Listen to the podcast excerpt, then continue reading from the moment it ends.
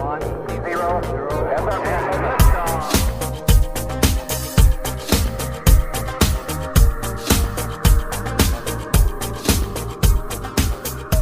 guys, welcome to another episode of Filter. On this show, we recognize that the world can be a confusing place to live in. And so, what I seek to do on this show is to equip you to live with biblical clarity in our confusing world so that you can face the chaos of life with wisdom, integrity, and courage. My guest on today's episode is no stranger to this show. I'm excited to be welcoming back Os Guinness. Os Guinness has come back so that we can discuss his latest book called Zero Hour America.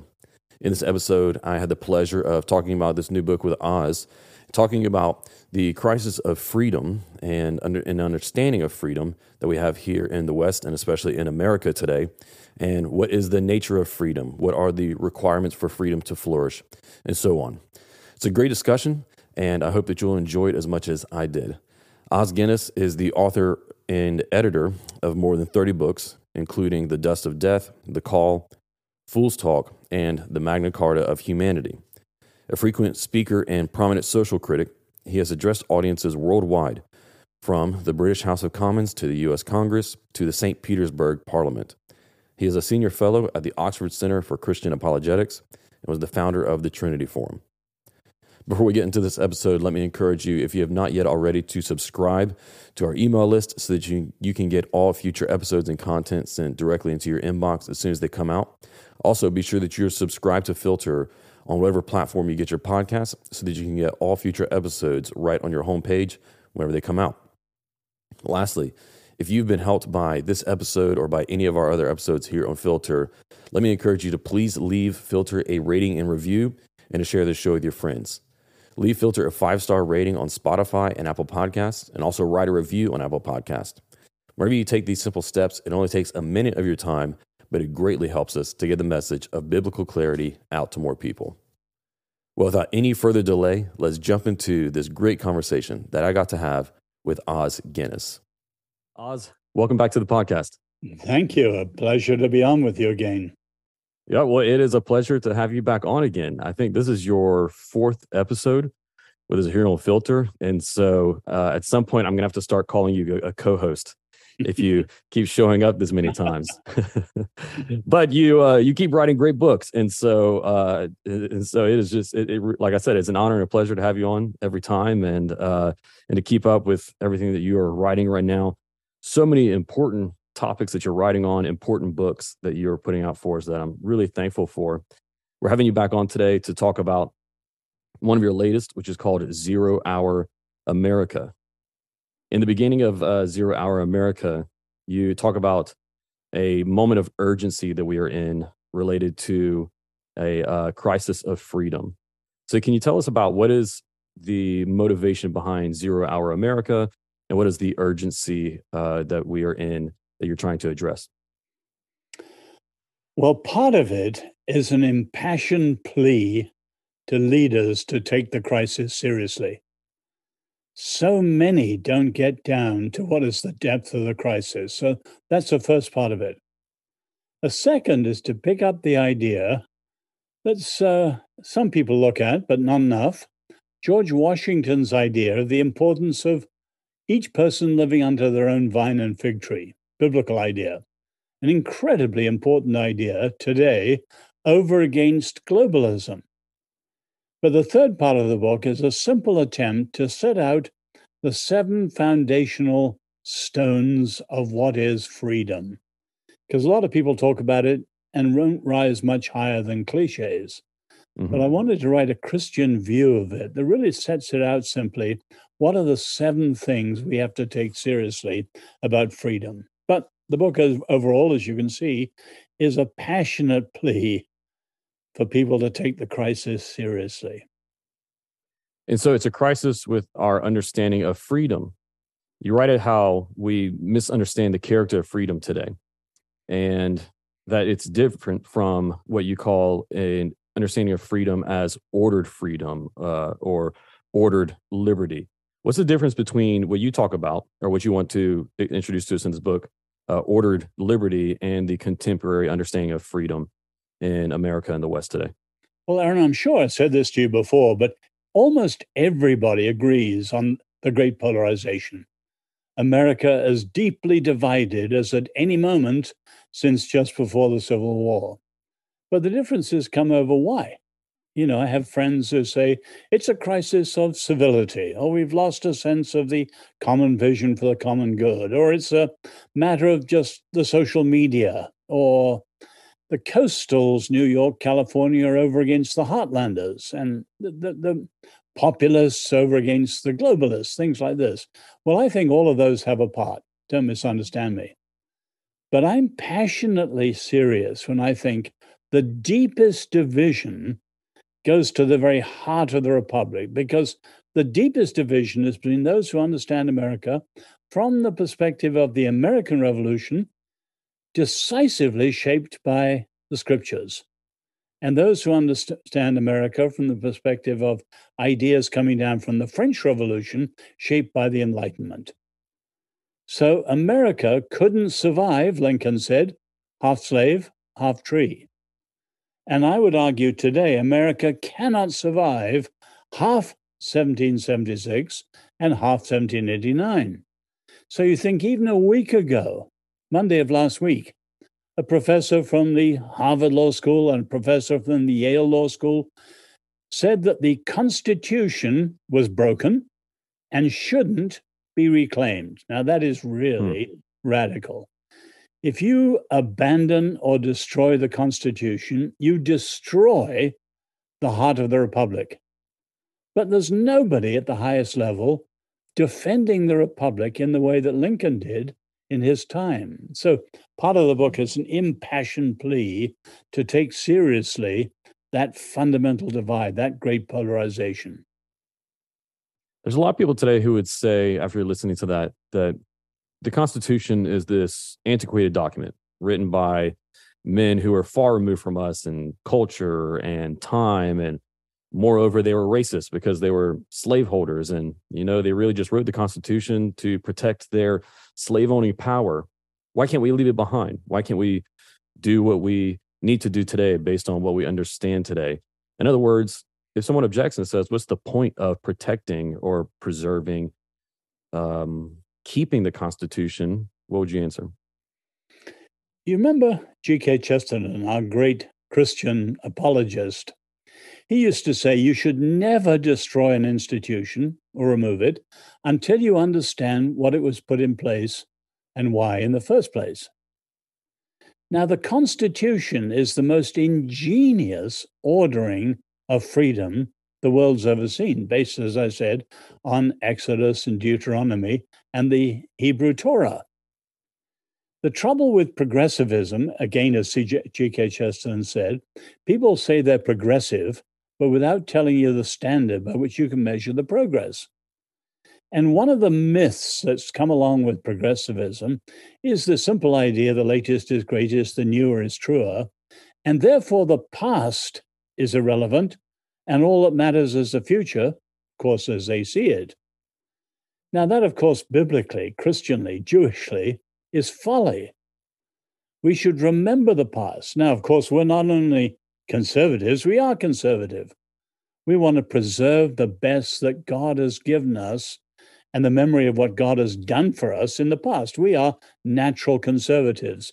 But not only that, we are true progressives. In other words, we know, you can see this in scripture, we're not only looking towards the messianic age when the Lord will do what we cannot do, we're striving in every generation to reach for ideals like freedom and justice and growth that we haven't done yet.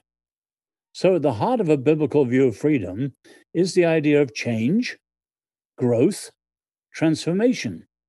And because we can change ourselves in Christ, we can actually know we can also change the world. So Christians should be both conservatives in the best sense of the word, but not stick in the muds, not reactionaries, but also progressives, but be able to say what is the standard by which the progress should be judged.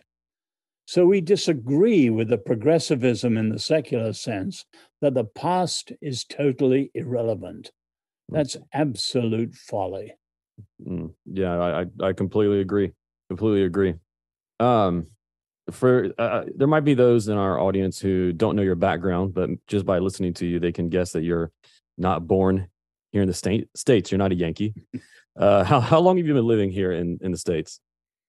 Well, I first came as a tourist in 1968, visitor. And my wife and I came to live here in 1984 in the second Reagan era. You know, the slogan mm-hmm. of the time in that election was Morning in America. And even back then in 84, I said, no, actually, it's not morning in America, it's late afternoon at best. And we're much closer to midnight for the Republic now. But as you know, I, I'm not American. I'm a great admirer of the American Republic and of the ingenuity of the way freedom was ordered here, but I'm not American.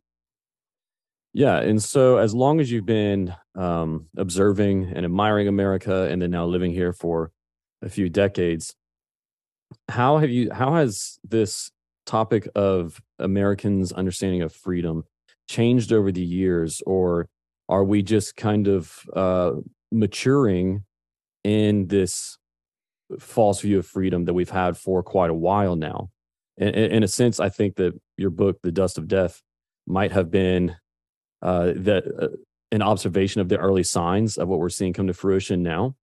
But in, just in other words, what have you seen in terms of this shift in American culture and understanding of freedom and a culture of freedom since you've been observing since the 60s?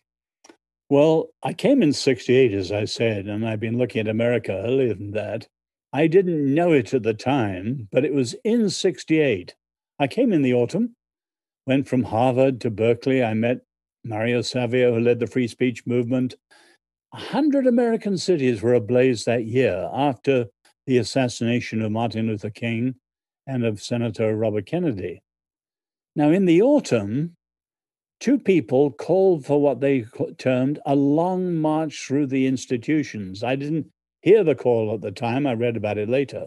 Mm-hmm. In other words, for all the riots and the radicalism, they wouldn't win in the streets. They had to do a long march around the central institutions and win the colleges and universities and so on. And you can see now, we're 50 odd years later, I've been following it for some time, they've done it. And the surprising thing this year, 2022, are the advances and the inroads into areas that would have been considered fortresses of conservatism, like, say, business or finance, and Mhm. above all, the military. Yeah. But now you've got the woke movement, woke business, woke finance, and increasing wokeism even in the military. In other words, the ideas coming down from the French Revolution have been incredibly successful in infiltrating many, many spheres of American society. Yeah, you pointed out uh, wokeism or the, the woke movement, which is currently in control of the Democratic Party and of the left in America. And so it's easy to point at them and and point out the um, the misunderstandings of, of freedom and the dangers that are there. But you know, there's some people who say that conservatism, at least today in America, is just progressivism with going the speed limit. You know, in other words, that they end up just embracing and becoming what progressives were 20 to 30 years ago. So do you think that, like I said, looking at the left, it would be easy to uh, to to point out all their their faults in this area. But do you think looking at the right and looking at conservatives that they are much better in understanding the kind of freedom that you're writing about? Well, I would say the feature of the last 50 years has been a hollowing out of the center, and especially of the old liberalism. And it was classical liberalism. I love it. It was concerned with freedom and concerned with generosity, and that was wonderful. But under the impact of secularization and the impact of the radical left, you've seen a hollowing out of the center and of much of liberalism. You only need to take the trajectory of President Biden's career over 40 years. hmm So much of the liberal uh, center of the past has been pulled towards the radical left. So you don't have a lot of the old liberals still left. And you have so called liberals now who are illiberal. And you have classical liberals like, say, Alan Dershowitz, who's a civil libertarian staunchly, but deeply concerned against the illiberalism of many of his former liberal colleagues because they've been hollowed out and dragged towards the left by the radical left. Hmm. Do you think that classical liberalism, which I've always I've been a admirer and called myself uh, uh, for a while now and called myself classical liberal before, but do you think that because this is one thing I've been wondering about, do you think that it has been essentially doomed to go this direction from the start in that it attempted to have a neutral moral core by saying that you know we're not going to make christianity the core or any other uh, uh, revealed religion Or rather you know reason um, no, you're making an incredibly good point. You you have to have a basis for whatever it is. You have Mhm. to have a basis. So, you know, I'm Irish in background. We have the great Edmund Burke. He's often seen as a conservative because he attacked the extremes of the French Revolution. But in his time, he was a Whig and he fought for justice. That's why he stood up for the American colonists over against the British government, why he fought for reforms in the Indian Empire. He gave what is the longest speech, I believe, in British history. He spoke for 13 days in a row, attacking the corrupt, oppressive Governor General of India, Warren Hastings. So Hmm. Burke was a Whig. You today call him a liberal, but he believed in freedom and justice as a Christian. But there was a basis back then, and today there's no basis. So liberalism without a basis will inevitably become illiberal. yeah so do you think that it's possible for or possible to have a society with the classical liberal values uh, but with christianity at the center of it sort of protecting and driving those values because i think what a lot of people would say is whenever you propose something like that they'll say well now you're just wanting a theocracy Well, that's a different discussion, Aaron. you know, theocracy is the charge leveled against Exodus and Deuteronomy. That's unfair because I think it was Josephus, Jewish, of course, who mm-hmm. introduced the term theocracy. He was trying to explain to the Romans, who of course followed the Greeks, there were three forms of government monarchy, aristocracy, and democracy, each of them with a corrupt form. But what was Israel? Well, it wasn't any of those three eh, precisely. So he called it a, dem- a theocracy. Most unfortunate because theocracy has come to mean the rule of the clerics, usually highly oppressive religious leaders, like, say, Iran today. Mhm. Now, the Jews would say Exodus and Deuteronomy are not a theocracy, they are a nomocracy, the rule of law. Because if you look in Exodus, when the Lord puts out the covenant and all that came, regulations and laws and so on, the covenant agreement, three times it says, all that the Lord says, we will do. Now, that's the origin of the consent of the governed. So, Exodus is not a theocracy. Michael Walzer calls it an almost democracy. Hmm. It's not quite a modern sense of democracy or an Athenian sense, but it is an almost democracy. It's the rule of law. So we've got to unpack the great biblical foundations of freedom and justice because they're robust and they're realistic and they're lasting, whereas modern views of freedom aren't. So the center part of my book is on, you know, the seven foundations, and people have hmm. got to explore these things, and certainly those of us who are followers of Jesus, to know how to stand for them in public. They are the highest views of freedom, the Jewish and Christian views, the world has ever seen. And I personally think they are the way forward for humanity in the future, which means we've got to get so many of our fellow Christians off the back foot. We needn't be defensive. We have the best views of freedom and justice the world's ever seen, and the key to going forward. If only we will explore and rediscover these things. So going back to the urgency of the hour, if America continues to move away from what was the vision of uh, what our political system should be and what uh, and, and, the kind of ordered liberty that we should live by uh, at the founding. If we continue to move away from that, what are we moving towards in America today? In other words, what would be the destination of this road that we're going down? Well, I put it simply in the book there's three choices at the moment revolution, oligarchy, or homecoming. Revolution is the victory of the radical left. That is the end of the republic. Now, the republic could end, and you still got something of a democracy. Eventually, that will go too. But that's the first option revolution. And I would say, please God, no. The second one, oligarchy. Many people don't notice we haven't really got a democracy. We've got a growing chasm between the elites and ordinary people. Take, say, Hillary's famous description of the deplorables, or the way that President Trump is able to give voice to the so called forgotten people. Now, I'm not attacking Hillary or defending Trump, but what they're playing on is the emerging chasm between the elites and ordinary people. That is extremely dangerous. It's certainly not only the end of the republic, eventually the end of the democracy. What's the third one? Homecoming.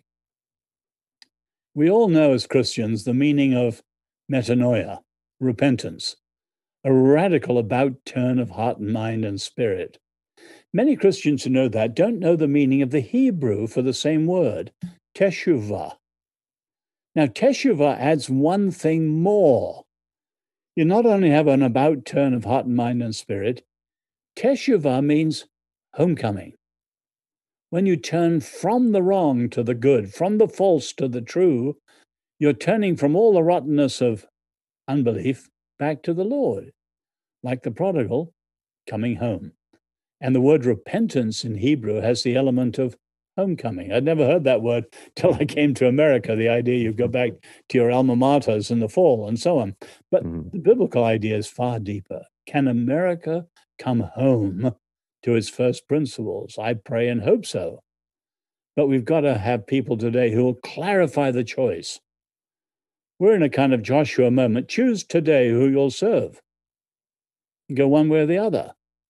1789 or 1776. Now, of course, 1776, as you know well, wasn't perfect the retention of slavery and other things too. Mm-hmm. So there's got to be a confession and a redressing and an atonement for those genuine evils, but they're not in the scriptures. They were wrong by biblical standards. So I still think we need to go rediscover and re explore and call people back to the best first principles of the American experiment. I think, as you mentioned, we're we're already in an oligarchy where mm-hmm. we still have the appearance and many of the uh, at least bureaucratic functions of a democratic republic but in reality america is really more of an oligarchy today run by elites um, or as it's commonly called in uh, you know the deep state and i, I think there's there, there there's some negative connotations put towards that but in in, in, in conspiratorial thinking but in reality, there is, you know, what it is referring to is this gigantic bureaucratic system that runs without accountability, that runs uh, by uh, w- without election and consent of the people. And so, I think we already do have a an oligarchy running much of America today. And so, if we're already in an oligarchy now, how do we move from oligarchy to homecoming? Well, we've got to remind people what genuine democracy. Now, of course, the framers were wary of democracy and, above all, popular democracy, but that's what the left wants. So, hmm. take democracy. If you ask the average American, what is a definition of democracy, you'll almost always get Lincoln's government of the people, by the people, for the people. You remember the last lines of the Gettysburg Address. Mm-hmm. Many people forget, Christians need to remind them, Lincoln was quoting. That wasn't original. He was quoting a pastor in Boston who'd spoken on that a few months earlier. But more mm-hmm. importantly, the pastor was quoting. And you know who was quoting? He was quoting John Wycliffe, mm. reformer, the morning star of the Reformation. And what Wycliffe was saying, you know, in his time in the 14th century, only the priests, the church elite, had the scriptures. Ordinary people didn't have the scriptures. So you needed a translation of the scripture in English in the hands of everybody. It didn't happen until later under William Tyndale and, of course, the Reformation. But Wycliffe said, if you have the Bible in the hands of everybody, then it makes possible self government. Hmm. They will have the principles knowing how to live freely and justly that makes self government possible. And you will have government of the people, by the people, for the people. So we should be, I think, defenders of the republic. That's the more urgent thing. But when it comes down to democracy, we should warn them, as you've just done, of oligarchy. But we need to shore up the very meaning of democracy. You can't have it in modern terms. Mm. There's this image that you refer to very frequently in the book, and you you devote this uh, short, a brief, but really good chapter to it in in the first part. The image that Washington frequently referred to as living under your own vine and fig tree. Is, is that right? Vine and fig. Yes. Yes. Uh, living under your own vine and fig tree, and it was this vision that he had that he had for what freedom in America would look like. Can you explain that image that he referred to, the background for it, and what it means uh, practically in life? Well, I love it. Washington obviously loved it. He quoted it 49 times in his Mm. writing, the most famous being to the Jews in Newport, Rhode Island, where he hoped that they would live freely under their own vine and fig tree. I love it because Washington is not thought of as the great thinker. Jefferson, Madison, Hamilton, but not Washington. But he loved that. And of course, it comes from the scripture. Now, in scripture, if we look at it in the prophets and in uh, Chronicles, it is partly messianic. In other words, people will have a local peace and freedom, living contentedly under their own vine and fig tree when the Messiah comes. But there's also that great reference that at the time of Solomon, there was such peace and such prosperity that it's said that everyone lived under their own vine and fig tree. In other words, it's a vision of local peace, contentment, and freedom. Now, that's important today. You think of the French uh, front porch republic, people who follow Wendell Berry and so on. They're trying to recapture the local, not only over against the national, but over against the global. Because whatever's the most powerful unit of your thinking used to be the nation as opposed to the local neighborhood. That tends to dominate. So the old town hall meeting was swallowed up by the Congress. You know, the original meaning of federal comes from the Latin for covenant, fides. Mhm. It meant a covenantal agreement between the local and the national, the states and the government, and so on. But it came to mean the feds are the people coming from Washington. And now the whole swing is the nation is under threat from the globalists, George Soros and his style. And I think the idea of Washington's living under your own vine and fig tree, the Catholics call it subsidiarity. In other words, never going higher and more centralized than you need to. So you keep alive personal local freedom. Washington's idea is incredibly interesting and worth exploring today. And once again, Christians should be interested in that, not because we're followers of Wendell Berry or the Front Porch Republic, but because the idea is actually biblical. In what ways? Well, in the sense that it's there in the messianic vision, and it's there. That idea of freedom must start with the individual and the family. Mm. The whole of biblical faith is a family oriented faith. Now, the family isn't a nuclear couple, it's a, a- a miniature clan, but the family is the heart of faith in Israel. And you can see how important that was when they were smashed by the Romans in AD 70 and 133. It was the synagogue rather than the temple and the family that was the heart that kept the survival of Judaism alive despite intense persecution and intense scattering all over the world. So, those notions are incredibly important, and we've got to understand a biblical view of the family. So, for example, Aaron, if any project, I may have said this to you in a previous time, if any project takes more than a single generation, you need families, you need schools, and you need history. Mm. Now, faith obviously needs to go on. And without families and schools and history, it'll founder. Generation Z is appallingly illiterate in terms of the faith. Family breakdown, the crisis of education in churches and others. We've got a generation who doesn't know the gospel. And the same is true of American freedom. Obviously, our primary concern is the gospel, not freedom. It's faith rather than freedom. But both of them require families and schools and history if there is to be a transmission, a handing on from generation to generation.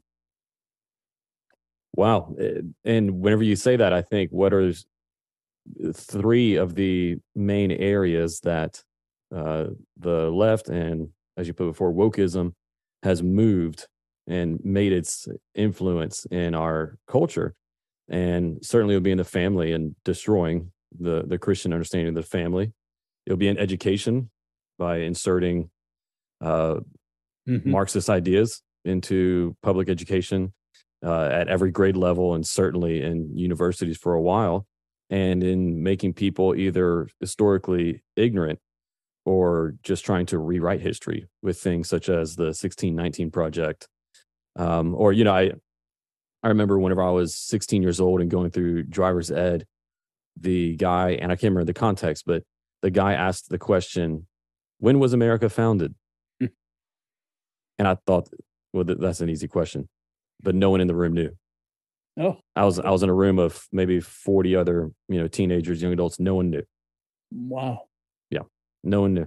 Mhm. I, I I saw a video today of a guy who was on a uh, I don't know he was on some university campus, and he was uh, asking people about who was Joseph Stalin and who was Mao, and none of them knew, Mm. but they could name all three of the Kardashians. Oh. Well, there you go. And that's disastrous, absolutely disastrous. Now, as followers of Jesus, we should have been forewarned.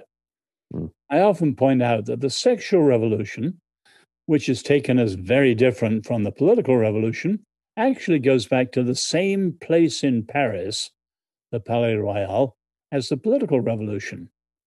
And if you read the architects, for example, in the 1920s, one of the great ones was Wilhelm Reich, little book called The Sexual Revolution. He gave us the term. He's quite open. They want to subvert thousands of years of civilization, above all the Jewish and Christian. But then he says we've got two enemies we have to overcome one, the family, the patriarchal family, and two, the church.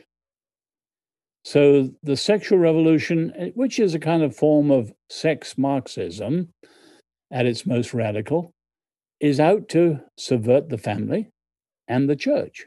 And they're quite clear about That's why they suggest sex education and they push for it three and four, because you're sidelining parents. Now, they wrote these things a hundred years ago.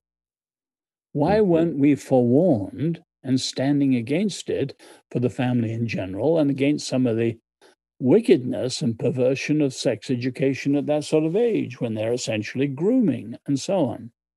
But we should have been forewarned. Hmm. One of the things that you write about in Zero Hour America, whenever in regards to the character of freedom, is that, and I thought this was an interesting, interesting statement, is that one of the greatest, wow, one of the greatest dangers to freedom is freedom. Can you help us understand that? Well, it's a simple historical fact that free societies rarely last. And why? Well, there are various reasons why freedom is the greatest danger to freedom, but the basic one is freedom just runs to seed.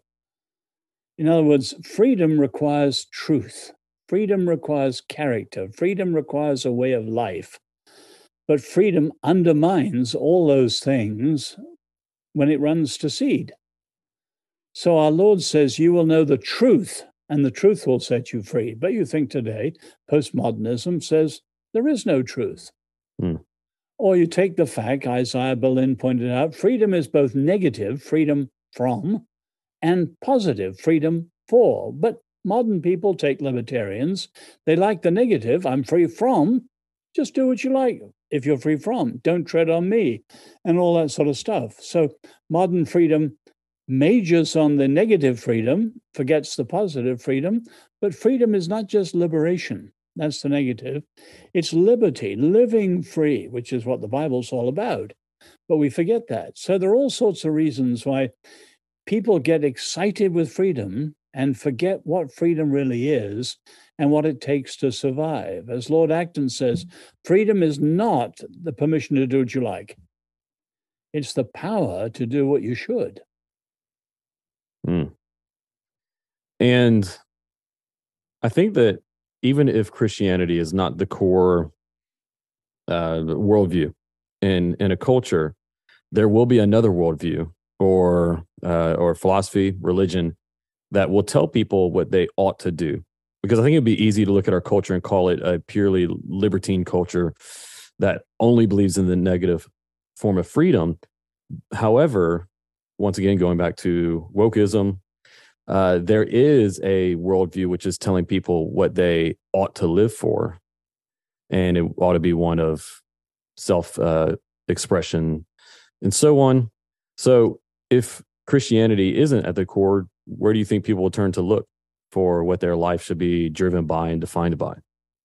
Well, you know, the great post war theologian Reinhold Niebuhr used to put it we've got to see that history has two bookends at each extreme. One is anarchy, all freedom, no order. And that's unlivable, it takes you to chaos. The other extreme is authoritarianism, all order, no freedom. Now, in fact, the two extremes encourage each other. So if you live totally freely, doing whatever you, you, you produce society down to chaos. And there, there are parts of America that are like that today. But the more unlivable they are, the more people will stress order and out of the chaos produce coercion and control. Hmm. So people will swing from one extreme to the other, and that's bound to happen. So you can see that a lot of the radical left talks liberty, but only as a means of victimizing, I'm sorry, of weaponizing the victims. But then at the end of the day, they're not interested in real diversity, they're interested in uniformity and they end in tyranny of one sort or another. So again, we we should look at their views of freedom and strip them down and point out where they lead people because they're leading towards authoritarianism. It's hmm. ironic that America, the land of the free, will soon become more and more authoritarian. Can you give them some specific examples of where you see America moving authoritarian? Well, take our three basic political rights freedom of conscience and religion, freedom of speech, and freedom of assembly or association. You know, those have been fundamental for 300 odd years. I mean, religious freedom was considered the first liberty. But now, in the last 20 years since RFRA, the Religious Freedom Restoration Act, there's been a greater sea change in understanding those three freedoms than in 300 previous years. So, religious freedom, oh, it's a code word for bigotry and discrimination. So, squelch it in the name of what they call justice. And the same is true. You can see how the cancel culture uh, cancels out people's freedom of speech and so on. So, the foundational freedoms are sincerely, are severely under threat today. Mm. It's interesting. Yeah, I think one of the things that's happened is because, like I said before, we still have at least the, uh, if even if they are empty, the structures and institutions of a democratic republic. Uh, and yet we see these authoritarian movements happening all around our culture and more often than not i think how it's being accomplished is by uh, is by the by leftist political actors weaponizing cultural institutions to accomplish their authoritarian ends, right? So it's not necessarily uh, a president or governor or senator who is canceling someone, but they're weaponizing Twitter to cancel someone or a corporation to fire and silence a viewpoint and so on. It, it's it's interesting how this has happened. I think that uh, if I remember right, that's what Rod Dreher was uh, calling the pink police state in "Live Not by Lies." Yeah, no, you're exactly right. And you know, in the last few weeks, we've seen the weaponizing of the FBI and the man who resigned this week because he was so openly against President Trump. Now, you don't have to be in favor of President Trump to see something really dangerous in what happened there. Mm-hmm. Or uh, my own bank, which I won't mention by name because things are going on now. There was a Christian nonprofit on a Monday morning, woke up, their credit cards and everything were canceled. They weren't told it was going to happen, but it was their views on same sex marriage, and they wow. were quietly canceled a very mm. powerful American bank. Uh, and so on. We've got to look at this. The advances and the inroads of wokeism in all sorts of areas needs to be checked. The land of the free no longer is. Mm. I think one thing that we need in order to regain a a stronger and more robust sense of freedom and of positive freedom and of ordered liberty, like you've written about, is a uh, renewing of the sense of responsibility that comes with this freedom. I love one of the the uh, phrases that I go back to very often from Viktor Frankl's Man's Search for Meaning, one of my all time favorite books, is whenever he mentioned that America has a Statue of Liberty on the East Coast, but we need to build a statue of responsibility on the West Coast. because in order to have ongoing and sustainable freedom you need responsibility. And this is one of the points that you argue as well. What's one of, what is the importance and the relationship between freedom and responsibility? Of course if someone has genuine freedom they're responsible for the choices and the consequences of their freedom. Now biblically you could think of that in a lot of areas. So for example take a responsibility and leadership in the scriptures, a leader is not necessarily the person at the top or out in front. It's the person who's responsible for the situation right in front of them. Might be an opportunity, it might be a crisis, something needs addressing. They take responsibility, initiative. So in the Old Testament, the greatest leader is clearly Moses. But the Jews have a hero. I'd never heard of him. He's not in the scriptures, but I love the idea. Have you ever heard of Nahshon? No. Well, at the Red Sea, here are the Egyptians closing in on the Israelites, panicking. And Moses raises his rod, and the Lord sends a wind that drives back the waters, and they have a path through the waters. But Moses holds up his rod, but the people all look at it. After you, Claude. Nahshon was the man in tradition, the Jews say, said, Come on, let's go. And he strides out into the Red Sea, and the waters hold back, and everyone dares follow him. Hmm. Or you think of a real example, Phineas, who, when immorality was spreading, he took his spear and he did something. And the Lord is proud of him and commends him. And so leadership is people who take responsibility. So we think today we can't wait till a president does it or a Lincoln is born. No, no.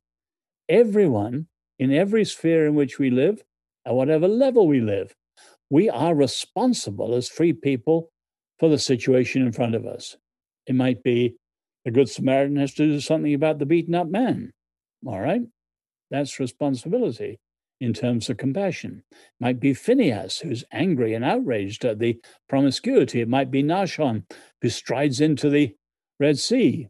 But that's responsibility. We are free. Responsibility is not a higher virtue that you add later if you want to. No, no. Responsibility is part and parcel of freedom. Because we're free, we make choices. We say I, we, and do things there are consequences, and we're responsible for them. Now, the negative, this is important, Aaron. In the biblical view, the negative is people use their freedom to sin, and then they're not responsible. Think of Adam. The woman you gave me, she gave me the fruit. Or oh, Cain, am I my brother's keeper?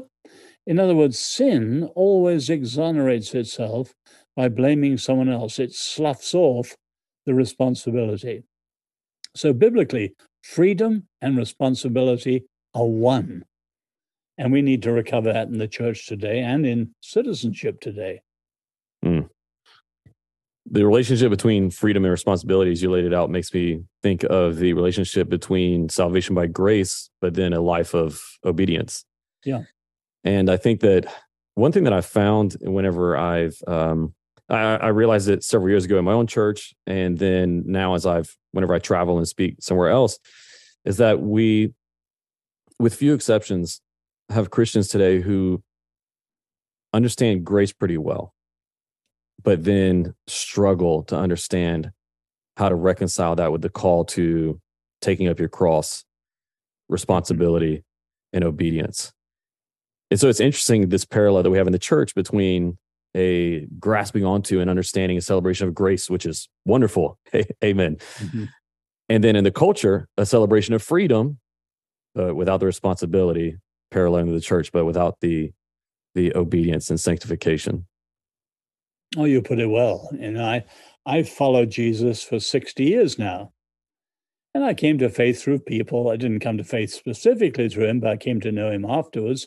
People like John Stott, and in hmm. those days, they put it very simply we are saved by faith and grace alone, by not by faith that is alone.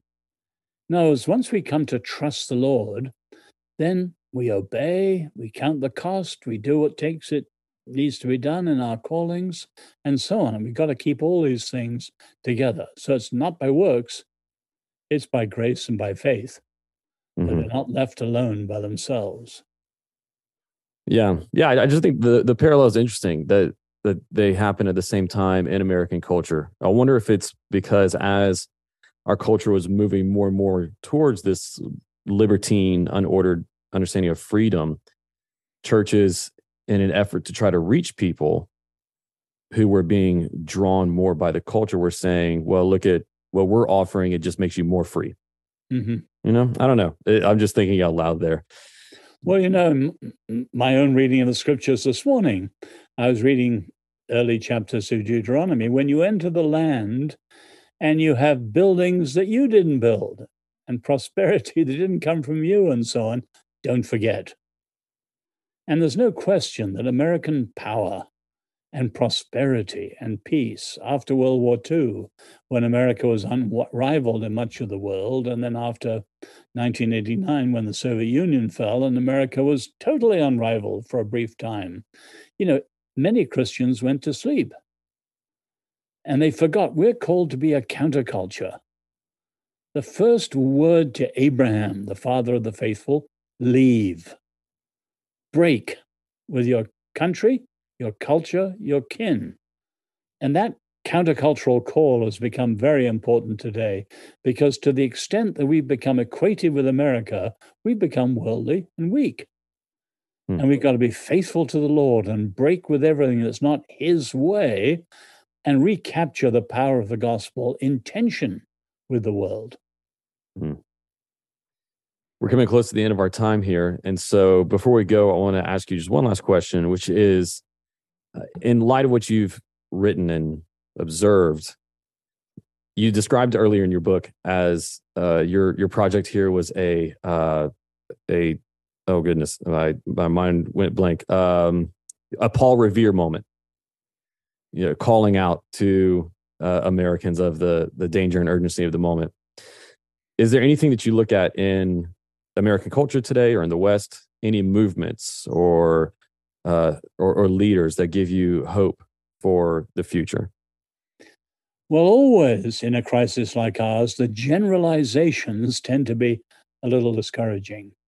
And the encouragement comes from the exceptions. So thank the Lord for every exception. Hmm. Whether we're talking about human trafficking and the Christian movements like IJM that have arisen, or the canceling of religious freedom and great groups like ADF have arisen, and so on. Thank God for all the exceptions.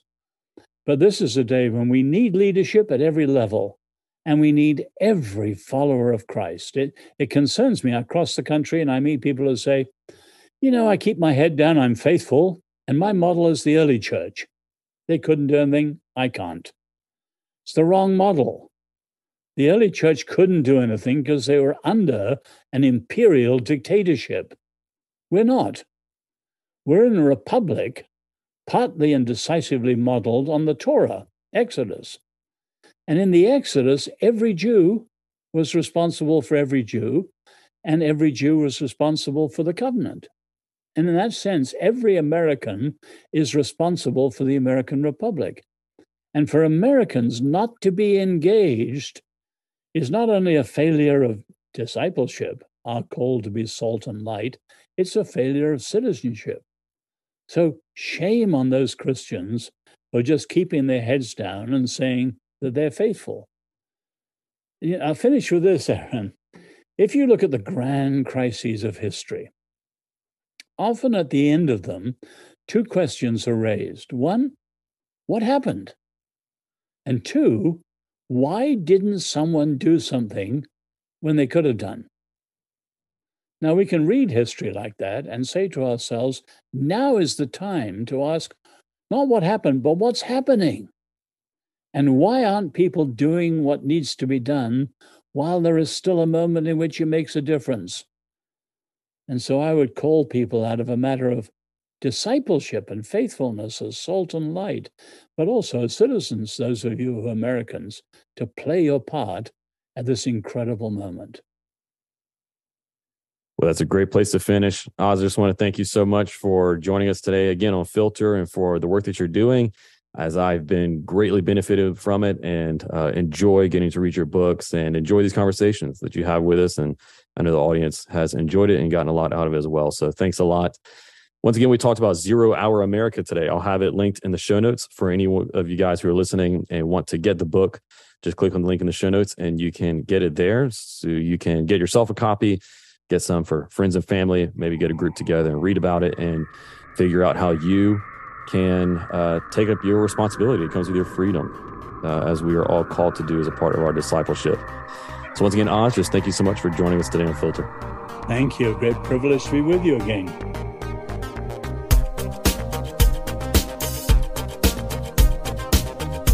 Thanks for listening. I hope this episode provided you with biblical clarity to live with confidence in our confusing world. If you enjoyed this episode and you'd like to help support the podcast, please share it with others, post about it on social media, or leave a rating and review. To catch the latest from me, you can go to my website, aaronchamp.com. While you're there, subscribe to my newsletter so that you can be updated anytime I share new content. You can also follow me on Facebook, Instagram, and Twitter at Aaron M. Champ. Thanks again, and I'll see you next time. Until then, hold fast to the aim.